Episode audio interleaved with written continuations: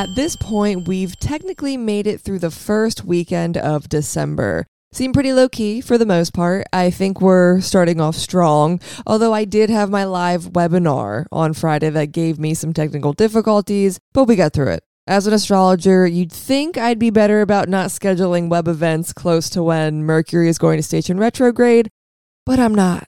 I may be an astrologer, but I don't live my life by astrology. I live it by fate. The only thing I actually do live and die by when it comes to astrology is that you shouldn't plan anything around when the transiting moon is near the lunar nodes. And I talked about that actually in the webinar. But otherwise, I'm pretty fast and loose with it all. And that's because I truly do believe in fate. I trust in fate. And I'd rather work with fate than try to push against it, evade it, or spend my time trying to sidestep it. I'd rather work on my own intuition and kind of hone that instead of staring at charts all day and be like, okay, what's the best time to do this and this and how can I skip this? No, I'd just rather live my life and kind of work with the energy as it comes. Since I'm kind of on this love of fate kick at the moment, let's look at a Stoic quote pertaining to that topic. The Stoics were massive believers in fate and trusted that life, the universe, logos, nature is always going to give exactly what we need. So we need to be ready and prepared to work with what we receive. Our boy Marcus Aurelius puts it plain and simple by saying, To love only what happens, what was destined, no greater harmony. Now, this is a short and sweet one. It's to the point. But what is the point? The point is to live in harmony with nature, at least from the Stoic perspective. And that's nature with a capital N. It's the nature of life, the logos, the universe, the higher mind or being that creates everything and connects us all in this human experience.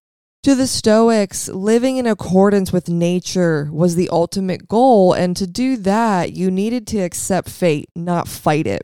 When we don't fight fate, we can live in harmony with fate when we accept the randomness and chaos of the human experience, we can see that without those unpreferred experiences, those bad ones. I don't like the words good and bad. I like preferred and unpreferred. So without those unpreferred experiences, we wouldn't even know pleasure, joy, or contentment.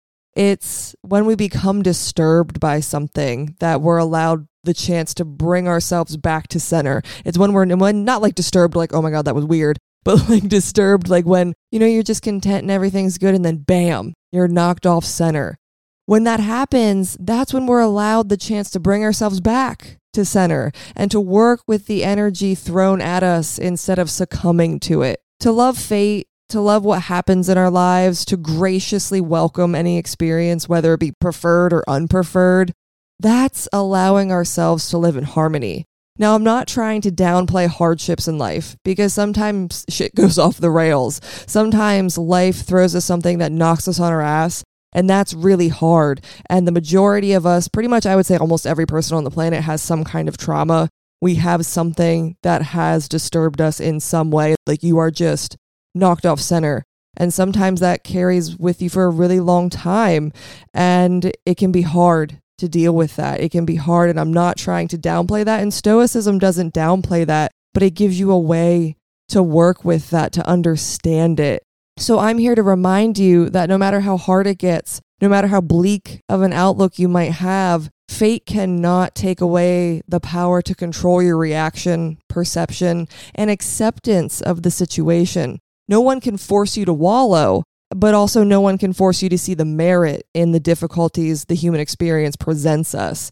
That will always be our one defining choice, whether we wallow and succumb or whether we change our perspective and see the merit in our hardships. When we embrace our hardships and explore them deeper, we often find ways to grow and evolve that would otherwise be inaccessible to us. There is no greater harmony than hearing fate on knock on your door and knowing that regardless of what it's bringing, you get to decide your perspective, your reaction, and your acceptance.